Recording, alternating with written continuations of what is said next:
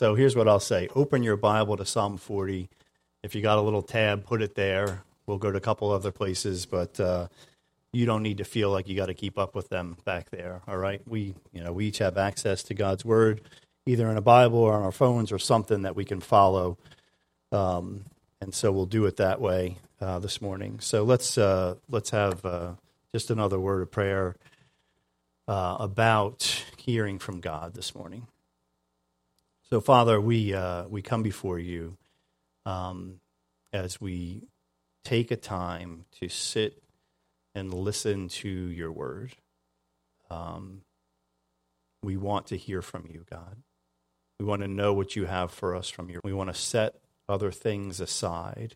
How you would how you would impact those things that may be churning around in our minds and in our hearts right now.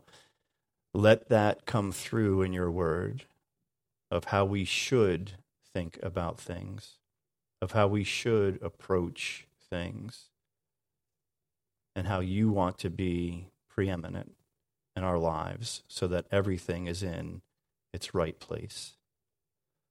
Father, we thank you that you've given your word to us, and we pray for ears to hear, for eyes to see, for hearts of good soil. And we ask these things in Jesus' name. Amen. All right, Psalm 40.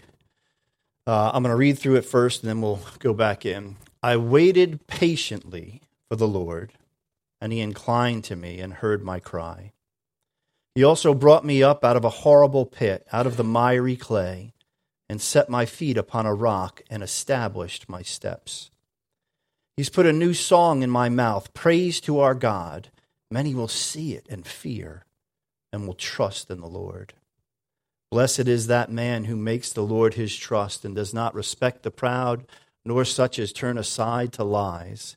Many, O Lord my God, are your wonderful works which you've done, and your thoughts toward us cannot be recounted to you in order. If I would declare and speak of them, they are more than can be numbered. Sacrifice and offering you did not desire. My ears you have opened burnt offering and sin offering you did not require. Then I said, Behold, I come. In the scroll of the book it is written of me. I delight to do your will, O my God, and your law is within my heart. I have proclaimed the good news of righteousness in the great assembly. Indeed, I do not restrain my lips, O Lord. You yourself know. I've not fullness in your salvation. I've not concealed your loving kindness and your truth from the great assembly. Do not withhold your tender mercies from me, O Lord. Let your loving kindness and your truth continually preserve me. For innumerable evils have surrounded me.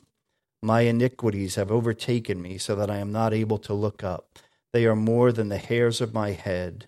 Therefore, my heart fails me. Be pleased, O Lord, to deliver me. O Lord, make haste to help me. Let them be ashamed and brought to mutual confusion who seek to destroy my life. Let them be driven backward and brought to dishonor who wish me evil. Let them be confounded. Let all those who seek you rejoice and be glad in you. Let such as love your salvation say continually, The Lord be magnified. But I am poor and needy, yet the Lord thinks upon me. You are my help and my deliverer. Do not delay, O oh my God. I find the first three verses of this psalm to be utterly amazing. The rest is not bad, uh, but the first three, uh, just encapsulated in this, is just amazing here. We've got first the actions of the psalmist, David, uh, waiting patiently for the Lord while crying out. I waited patiently for the Lord. He inclined to me and heard my cry crying out to God is not indicative of a lack of patience. Keeping the conversation going with God while acknowledging that His timing is best is a very good thing. Sometimes we stop talking. The stuff that's going on in our lives, we just stuff it down. We don't keep asking God about it But he's asking us to do two things at once cry out and wait patiently. And the two can happen indicative of a lack of patience. Trying to go around his will for us and solve the problem ourselves is not a good thing. Like the addict who turns to drinking or drugs to drive the pain and stress away instead of working through it. Like the husband or wife who turn to lust, pornography, or adultery because they feel the marriage isn't fulfilling enough. Maybe it's not that far. Maybe it's just adopting a critical attitude instead of bringing your spouse in prayer before God for all that He wants for them, while you continue to bring your desires to Him. This is what we should do. Instead of adopting this critical attitude, we bring our spouses before God for everything that He would want for them. And we continue to bring our desires to Him patiently, waiting patiently for the Lord. While you, husband, keep loving her as Christ loved the church, or you, wife, keep respecting him. While you look for what God is calling you to and strive towards that above even what you are asking him for. It's not the ultimate, unless it's in agreement with his word. What we're asking him to fix is not the ultimate thing. It feels like the ultimate thing. It's the crowding thing. It's the thing that dominates our minds. But the ultimate thing is what does he want to bring about? Staying with this example of husband and wife, I would say at the very least, in, in going around God and trying to solve the problems ourselves, at the very least, they give up that idea of oneness. The oneness that God wants to bring about in a marriage, and they've settled for something less. Aren't mutually exclusive. You can continue to bring your requests to God. They're a very healthy mix. And God's not asking you to push everything down and put on a happy face, but He's also calling you to not go to other things to fix the problem or to satiate yourself while you're not getting what you feel like you need. Then we have the actions of God. So crying out, uh, waiting patiently for the Lord, crying out to God, and we have the actions of God. What, did God. what does God do? He inclines himself to us, He hears us, He rescues us, He establishes us, and He gives us a new song. Praise to Him the song, the underpinning of the song is praise to Him.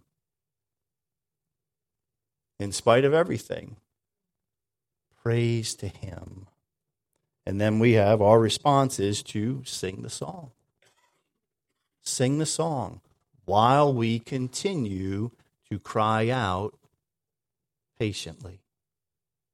While we continue to live in that spot that God has said, this is the spot for you sing the new song, continue to cry out, continue to wait patiently. And now look at the result.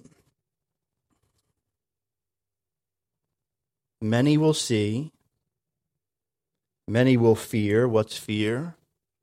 Fear of the Lord is a beginning of wisdom. And they will trust in the Lord. The impact that our waiting patiently for God and singing his new song that he gives us, singing the song he gives us, not the one we want to sing, but the song he gives us, results in people turning to him. We have uh, sharing our faith. Yeah, we, we need to open our mouths and talk about him, but we have a life to live that shares our faith in Him, that says, I'm going to do these things, I'm going to handle these things, I'm going to handle my life in the way that you would call me to do so. not in my default, not in what my experiences told me to do. I don't care how old you are. I don't care the mountain of experience behind. I care. Let me rephrase that. I do care. It's not bigger than God. It's not beyond his ability to overcome. And we need to do things the way he's called us to do things. What a progression. What an incredible path to start off, to begin with, the gate to this path that people see and fear and trust God is patience. Patience. No wonder Paul says love is patient. That that's where it starts. Absolutely, absolutely amazing. Verse 4, we see what is wrought, what comes about by trust. Uh, it's very difficult to be patient without trust. You ever noticed that? Or have you considered that? I just, you know, I hadn't thought about it before.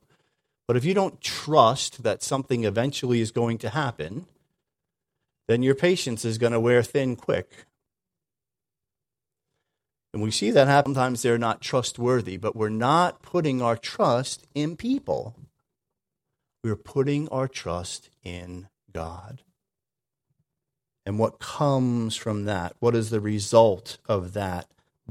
Blessed is the man who makes, who takes a decisive action, who makes the Lord his trust. Over and over and over again. This is uh, so. If any of you like made the Lord your trust and it's been steady throughout, please, you know, help me uh, because it's not steady throughout for me. I have to decide over and over again. Uh, I, I, it's like a course correction, right? You know, I'm sailing off this way. I'm supposed to be going this way. I need to trust back to God trust back to God. So then we get a little bit of the of the opposite, right? Of uh, what the so blessed is that man who makes the Lord his trust, and the opposite of that is respecting the proud, and such is turned to lies. So we can see people, right? We can envy the wicked or the proud. They may not be wicked, right? We look at them go, oh, you're so wicked. Pride is wickedness. But we would look at them and say, I want what they have, so I'm going to live as they do. I'm going to mirror their actions so that I get what they have. And God says that's not the avenue to blessing. Somebody's proud and in, in an evil way, they're turned to lies, they're not believing the truth. That's not someone to emulate. That's not someone to make your role model. Don't turn to those things.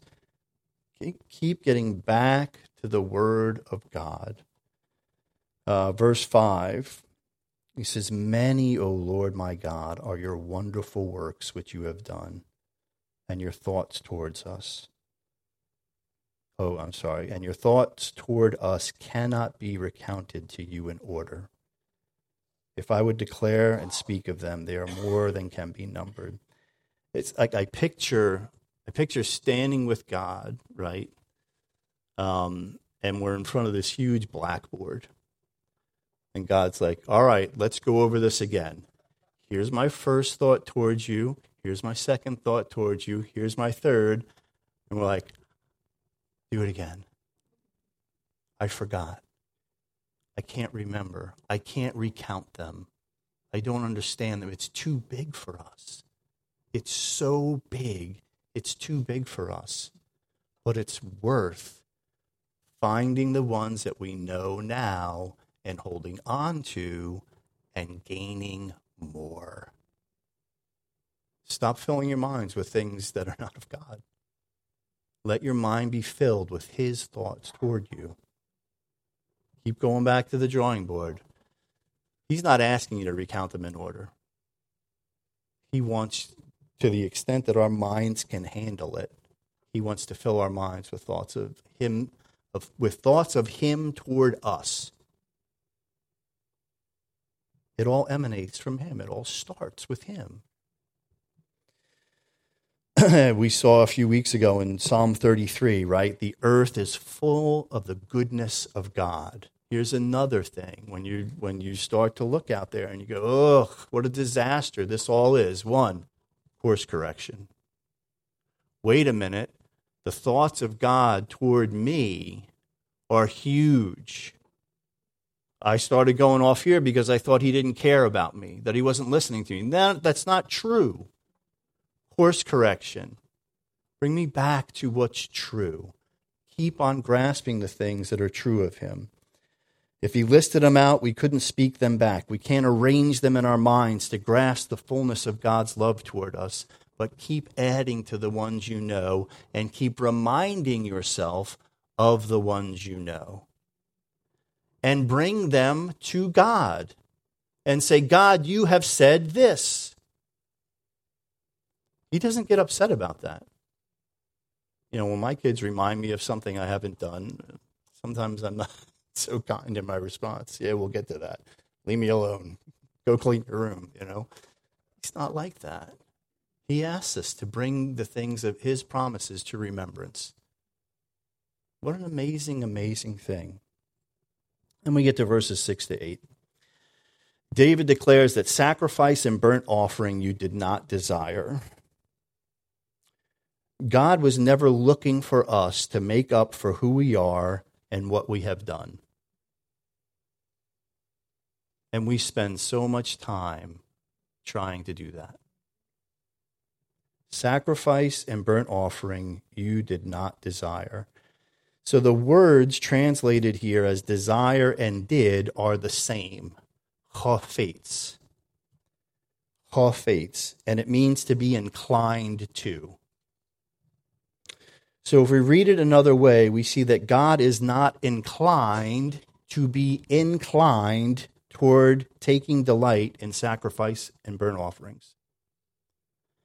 He double didn't ask for it. I am not inclined to be inclined toward sacrifice and burnt offerings. And that's what we think all the time. I have to make up for. I have to do. I have to become. God said that that's not my inclination. That's not who I am. Uh, interestingly, the word in used in verse 1 for incline, because it's translated, I waited patiently for the Lord, and he inclined to me, that's a different word. There it's nata, and it means he stretched or spread out toward me.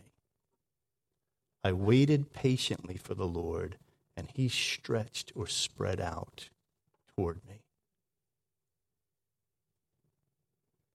He is not inclined to be inclined toward sacrifices and burnt offerings. Burnt offering and sin offering you did not require. He didn't. That word is sha'al, to inquire or request. God didn't come around saying, Hey, you think you could sacrifice some stuff to me? I'd really like that. Could you do that? That's, that's in my heart for you to do, to sacrifice things to me. There was no request from him. He can still be pleased with them, though. We go right back to the beginning, Genesis, right? Abel's sacrifice, God looked with respect on. Cain's, he did not. So what gives? What are we sacrificing for? Are we sacrificing to get something from God? Or are we sacrificing out of gratitude for who God is and what He's done for us? I think the latter is a pleasing aroma to God. I think the latter is looked upon with respect. And I think the former, because it's not doing you any good. His promise to Adam and Eve, his covenant with Abraham, Isaac, and Jacob to all Israel and the world through them came about long before the law that prescribed the sacrifices. His wonderful works and thoughts towards you are so much more than him trying to get something from you. It wasn't, oh, I've, I've done all these great things for you. Could you sacrifice a little bit more? That's not what it was designed for. The whole sacrificial system was one that allowed us to not be consumed with guilt and that brought awareness of sin and its cost. You can read about that in Romans 3. We'll read about it a little bit more in a couple minutes here. Verse 7, David says, Behold, I come. In the scroll of the book, it is written. David is thinking that the promises that God had made to him were the fulfillment of what had already been written in the Bible. He, the first five books of the Bible were certainly written by the time David is around Genesis, Exodus, Leviticus, Numbers, Deuteronomy. And the promises to Abram are there. So he's read those and through his line and how all the earth will be blessed. And he might be saying, Behold, I come in the scroll it's written about me. I, I think that's me that it's talking about. I mean, look at the promises that God had given him. So, verse 8, he says, I delight to do your will, and your law is written in my heart. Now, we know that David, sometimes David, like us, delighted to do God's will. And sometimes he didn't. Sometimes his heart was open to God's word, and other times it was hardened. Now we find out in Hebrews chapter 10, written about a thousand years later, that these words are more than what, if David was thinking it was writing about him, maybe a, maybe a slight fulfillment along the way of a greater fulfillment that we see in the book of Hebrews. So you can turn to Hebrews 10. I think it's going to be up here as well. And we'll read through that. Hebrews.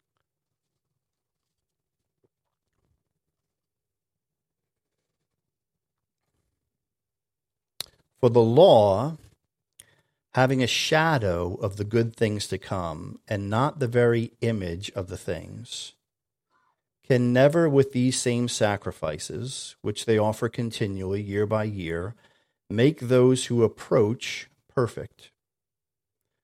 For then they would not have for then would they not have ceased to be offered. If they could make you perfect, well you did it, it's done, now you're perfect. Move on. They can't do that. For the worshippers, once purified, would have had no more consciousness of sins. But in those sacrifices, there is a reminder of sins every year. For it is not possible that the blood of bulls and goats could take away sins.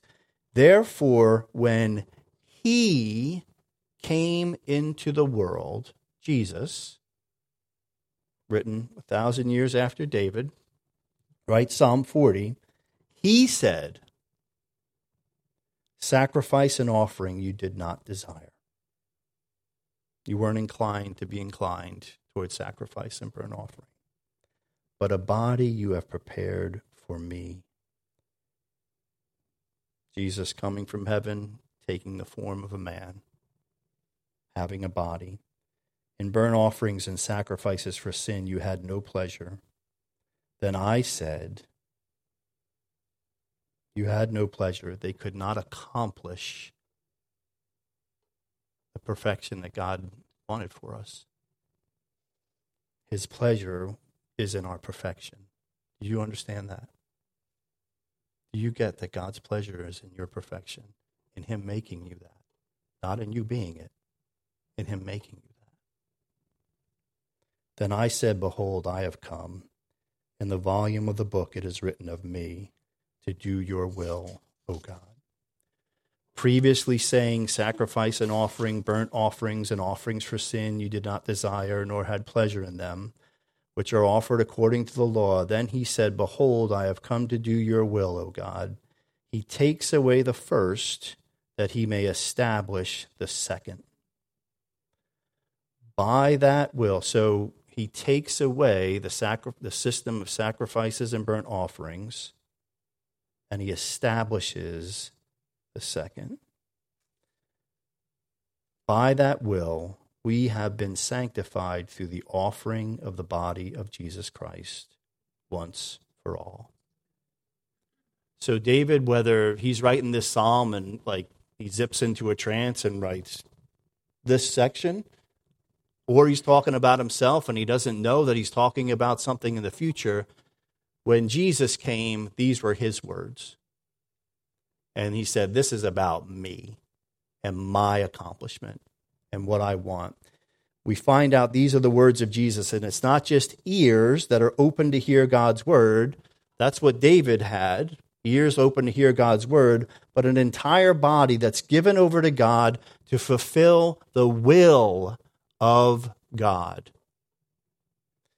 So remember, he wasn't inclined to be inclined toward sacrifice offering and burnt offering and sin offering. In verse 10, it says, It is his will. His will was not the sacrifice and burnt offerings. His will is, his intention is, the thing that he desired was that he would provide the sacrifice for us and that our reliance would be on him. Blessed is that man who makes the Lord his trust. Verses 9, 10, 16, and 17, I think, deal with the new song that God has. Again, that cry is mixed with praise and the request uh, with patience. So let's deal with the cry first, verses 11 through 15. Do not withhold your tender mercies from me. Let your loving kindness and your truth continually preserve me. In the midst of difficulties, these things are not gone. Tender mercies do not depart from you. Continual preservation does not depart from you. These things continue on. Satan would have you believe that they're gone, that your struggle is a sure sign that you've been cut off from them. And it's not true. It's not true. These things always exist. I was when I finally saw where that scripture, and I've said this before, that his mercies are new every morning, was in the book of Lamentations, I was blown away. Because there couldn't possibly have been a point at which you would assume there were no mercies. But there were. Israel was destroyed, judged, and the mercies of God are new every morning. Whatever you're going through, and his tender mercies are available for you. Our enemies and our iniquities can seem awfully big, right? He says, uh, they are more, they've overtaken me. I'm not able to look up. They've forced my head down. They're more than the ha- they're more than the hairs of my head, and my heart fails me. So remember what he said before that his thoughts towards us couldn't be recounted. They're more than can be numbered. Our sins and iniquities are not more than God's thoughts towards us. They are. Be pleased, O Lord, to deliver me. He's pleased to deliver you. I know from experience that it doesn't feel like He is pleased to deliver me at times. He is pleased to deliver you. And we can say, we can ask him to be pleased to do it because he's told us that he is. So we keep crying out, but we keep doing it patiently. Verses 14 and 15 this will be true of the fiercest of our enemies. Let them be ashamed and brought to mutual confusion who seek to destroy my life. Let them be driven backward and brought to dishonor who wish me evil. Let them be confounded because of their shame, who say to me, Aha, aha, I got you, I caught you. See, this proves what you're not. This proves what you are. It's not God's. Our fiercest enemy goes into the lake of fire like that. Somebody cast him in, somebody lock him up. One angel comes, locks up Satan, right? Puts him in chains. Not the special, super strongest angel, just the one God sent.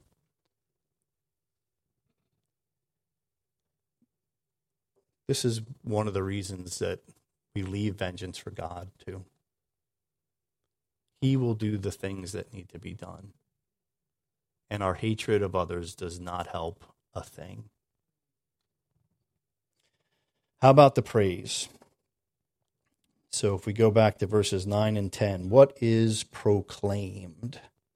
The good news of righteousness. What is not hidden in his heart? Your righteousness. His righteousness doesn't just exist, it's good news. Hmm, God's righteousness is good news. the gospel, it's good news. Romans 3, I, I encourage you to go back and read Romans 3. There's multiple things that have been pulled from there in this sermon. Go back and read Romans 3. Not right now. What is declared your faithfulness and your salvation? What is not concealed? Your loving kindness and your truth, which verse 11 tells us are the means of continual preservation for us. God's loving kindness and his truth are the means of continual preservation for us. Not us figuring it out. Not us doing all the right things. But we got to hang on to the truth. We got to know the truth to be preserved by it. I would, you know, does he preserve us anyway in our foolishness? Yes, he does. But gosh, it's a lot easier if we'll keep going back to the truth. Who are these things declared to and proclaimed to? The great or abundant assembly. The great assembly. First time that word is used, assembly, kohel, is in the book of Genesis, uh, chapter 28. You can go back and read about that.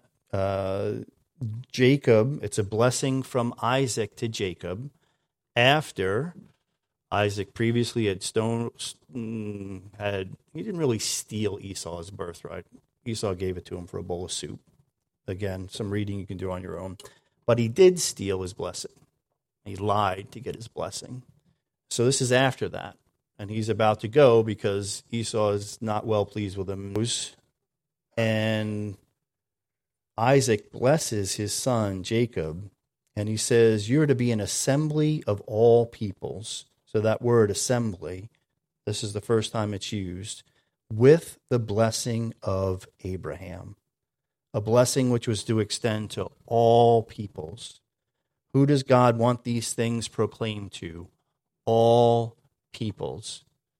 Almost every time I've read this before, I thought, well, David's just talking to the people in the temple, right? He's just saying these things in front of God's people, and it's good and right for us to say these things to one another.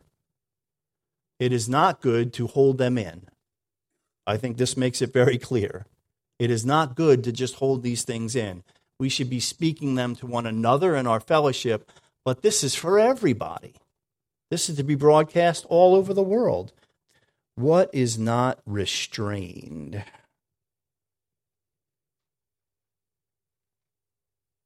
His lips. His lips are not restrained. I proclaim the good news of righteousness in the great assembly. Indeed, I do not restrain my lips, O Lord. You yourself know. Connect that to verse 16. Let all those who seek you rejoice and be glad in you. Let such as love your salvation say continually, The Lord be magnified. No restraint for our lips. So last week during worship, to lift up and go ahead and do it as we have often done, and I'll address that in a second. Six or seven women prayed, and I said something like, Is there not a man to be found to give praise to God? And I'm bringing this up for several reasons. One, afterwards, someone came to me and asked me, was was my opinion that somehow the women's praise wasn't enough, and it and it's it's not funny because I don't want anybody to be offended. I I don't want to unnecessarily offend. I want to be careful, and I, so I want to explain. Did I think that to be added to by a man? And I want to tell you unequivocally no. I do not believe that. I do not believe that at all. My heart is that men would feel free to lift up praise to God in public more often. Not that the praise of women is somehow worth less than the praise from a man. God certainly doesn't think that. Secondly, I appreciated the person coming and asking me about it and not just sitting and stewing in it. So, as much as I don't want to open up the floodgates for all the things you don't like about what I do, I'm willing to hear it. I don't I don't want misunderstanding. I don't want Satan to cause bitterness to grow up. What does bitterness do? It grows up and it defiles many. It spreads. I can't guarantee you I'll give you a good answer, but at least we can start talking we want uh, and and that person coming to me and asking me also made me say hey rick you know and, and us to talk together about maybe we shouldn't do that every sunday.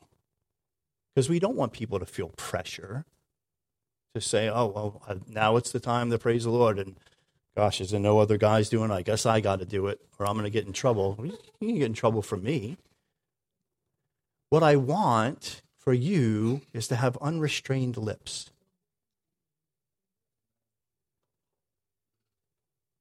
It, it does. think about your children and the crazy things that they say and how endearing they are to you. You have no idea, man or woman, you have no idea whether the thing that you would say, that you're scared to say, feel impacted some way from doing would not be an incredible blessing to somebody else if you would let your lips be unrestrained. To do what? Say, the Lord be magnified. Simple. It doesn't have to be this great and glorious thing. So we want to make opportunities available for everyone to praise God aloud, but we don't want to pressure anybody and we don't want it to become rote. And finally, why I'm, why I'm talking about it today is because we are where we are in the Word of God. I didn't say that last week and read ahead. Like I didn't read ahead and go, "Ooh, I can hammer out on you know people lifting up praise to God because I can get them with Psalm 40 in the next week." Didn't even think about it didn't even know about it. But we are where we are. Praising out loud doesn't always come natural to me, but it flows relatively freely compared to some others for me. It doesn't make me better or worse, it's just how it is. There are other areas that people far surpass me and the things that come naturally out of them. A friend recently pointed out that um, I I have a and I think we all do to some extent, but I'll talk about me because I know me best. Um, we think we are something, and we think we can't be what God has called us to be because we are this thing instead of what He's calling us to be. We're stuck. We're stuck in our ways of thinking. We're stuck in our ways of doing. We don't have, uh, even though it might be good and right for us to change, we don't have much confidence in our ability to do so. So, can I suggest to you that believing that you are who you are may be the thing keeping you being what you are and not progressing along with what God would have for you? Uh, this is, I'm not trying to change your personality. I want you to be free to believe what God says about you. I want you to keep grasping for what God says about you and not settling for what the enemy tells you you are. I'm not keeping notes on you to see how far you've progressed. But guess what? We're a body. And if I'm not healthy, you suffer. And if you're not healthy, I suffer. And if we're not healthy, those that would hear about him suffer. so you may say, why are you making such a big deal about us about this? You say you don't want to pressure people to do something, but this feels an awful lot like pressure. So this is how I would respond to you. What part of what God has called you to would you suggest I say it's okay for you to ignore?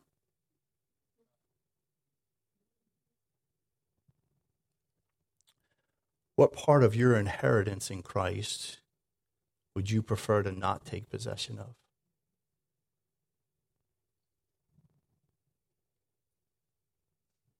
Which of God's gifts as we enter the holiday season would you like to return? Me and you and every we would either say or think explicitly that we don't want to go as far as Jesus would have us go or that we would not we would believe that we're not able to and by extension he is not able or is unwilling to bring us there.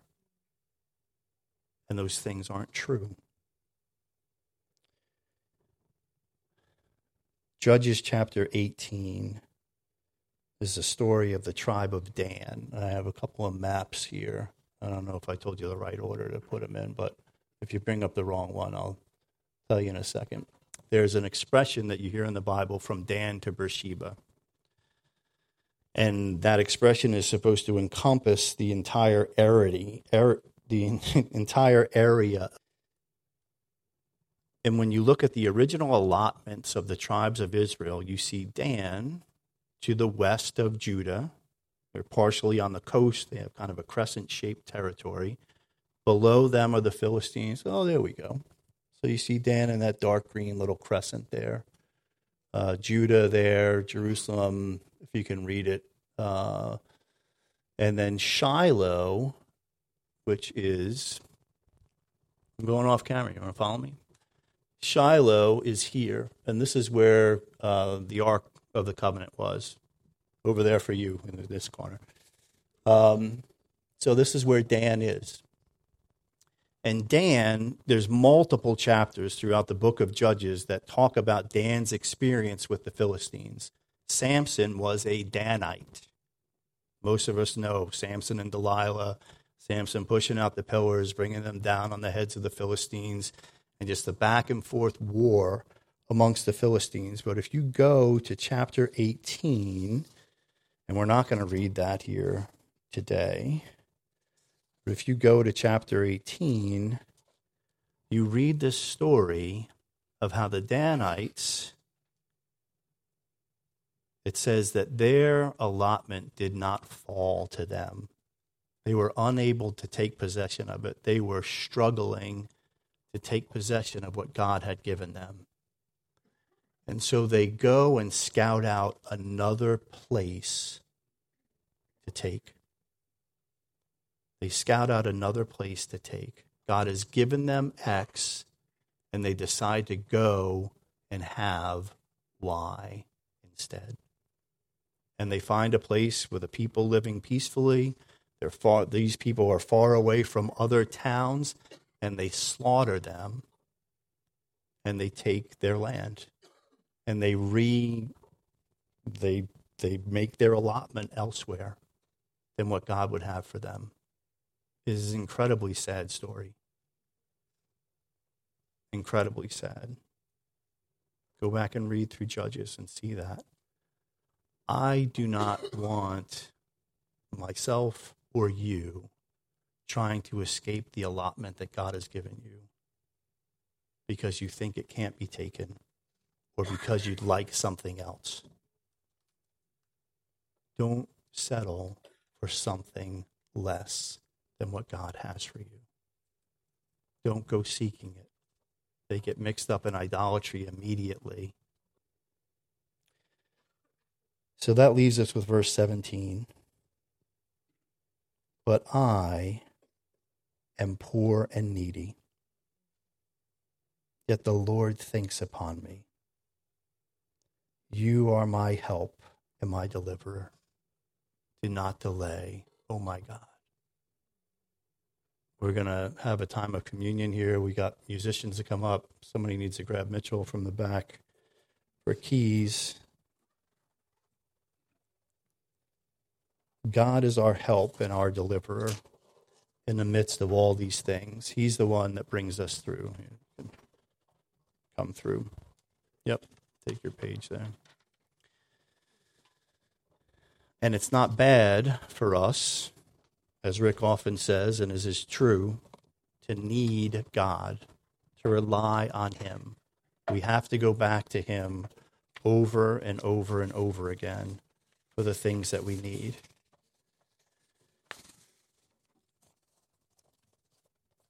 I think sometimes sometimes it's hard for us to um, to believe that the blood of Christ is sufficient for our sins.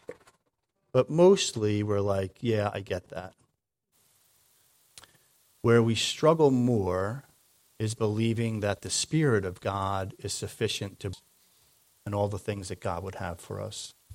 So as you take the communion today and you understand your cleansing, understand that God has promised you more than anything that you could settle for. And God is giving you more than anything you could settle for. So we'll have the lights down. We're going to do uh, on request from John Wilkerson, and by and because I promised I would do it, uh, Psalm 40 by U2. Uh, and then, you know, maybe we'll do some other songs. As you come up, take the, the, the bread and the, and the juice, take them back to your seat, and have that time of communion with God. Um, but uh, tables will be open as we start playing. So they can come up as we begin, as they want. Yeah. Right? So I'm going to switch, John, from this microphone to this one.